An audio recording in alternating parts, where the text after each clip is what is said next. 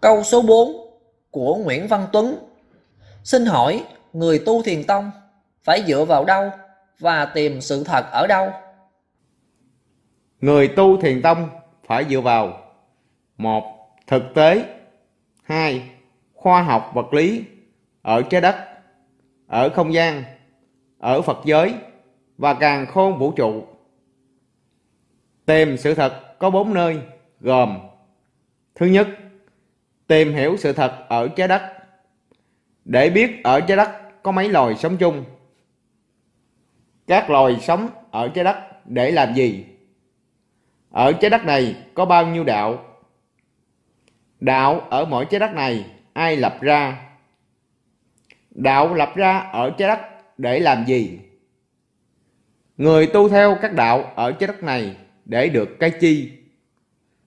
Tìm hiểu để biết tại sao trái đất có nhân quả. Tìm hiểu luân hồi do đâu mà sanh. Người tu theo các đạo có bị nhân quả hay không? Vân vân.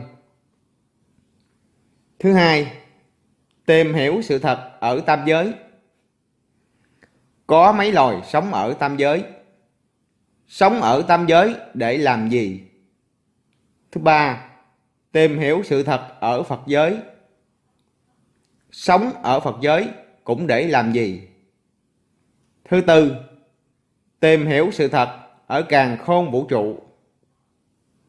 Càng khôn vũ trụ chứa gì trong đó, vân vân. Người muốn tu thiền tông phải dựa vào các phần nêu trên thì mới có kết quả tốt được.